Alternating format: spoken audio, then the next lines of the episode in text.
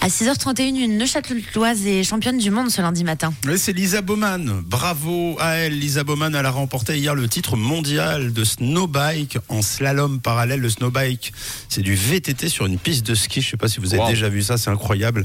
C'est impressionnant à regarder. En fait, on, on a deux VTTistes qui descendent côte à côte.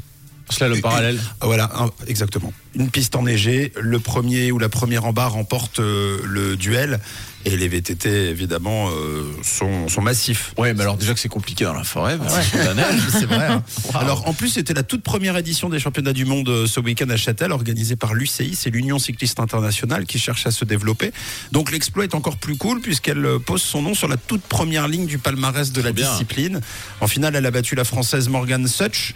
Lisa Bowman, originaire de Neuchâtel, euh, tout en haut du podium et une bernoise sur la troisième marche, c'est Yolande Kinner. Donc c'est une bonne nouvelle pour le sport suisse. Ah ouais. Et puis je vous invite à, à découvrir ce que c'est un petit peu euh, ce, ce snowbike. C'est vraiment vraiment très cool à, à mater. Ça fait partie des, des- des futures disciplines euh, peut-être qui seront aux Jeux Olympiques d'hiver, etc. Des, Mm. des- des disciplines modernes. Voilà. Ça doit être cool d'essayer. Ouais, moi ça me donnerait bien envie. Avec des roulettes par contre, concernant sur les petits trous derrière.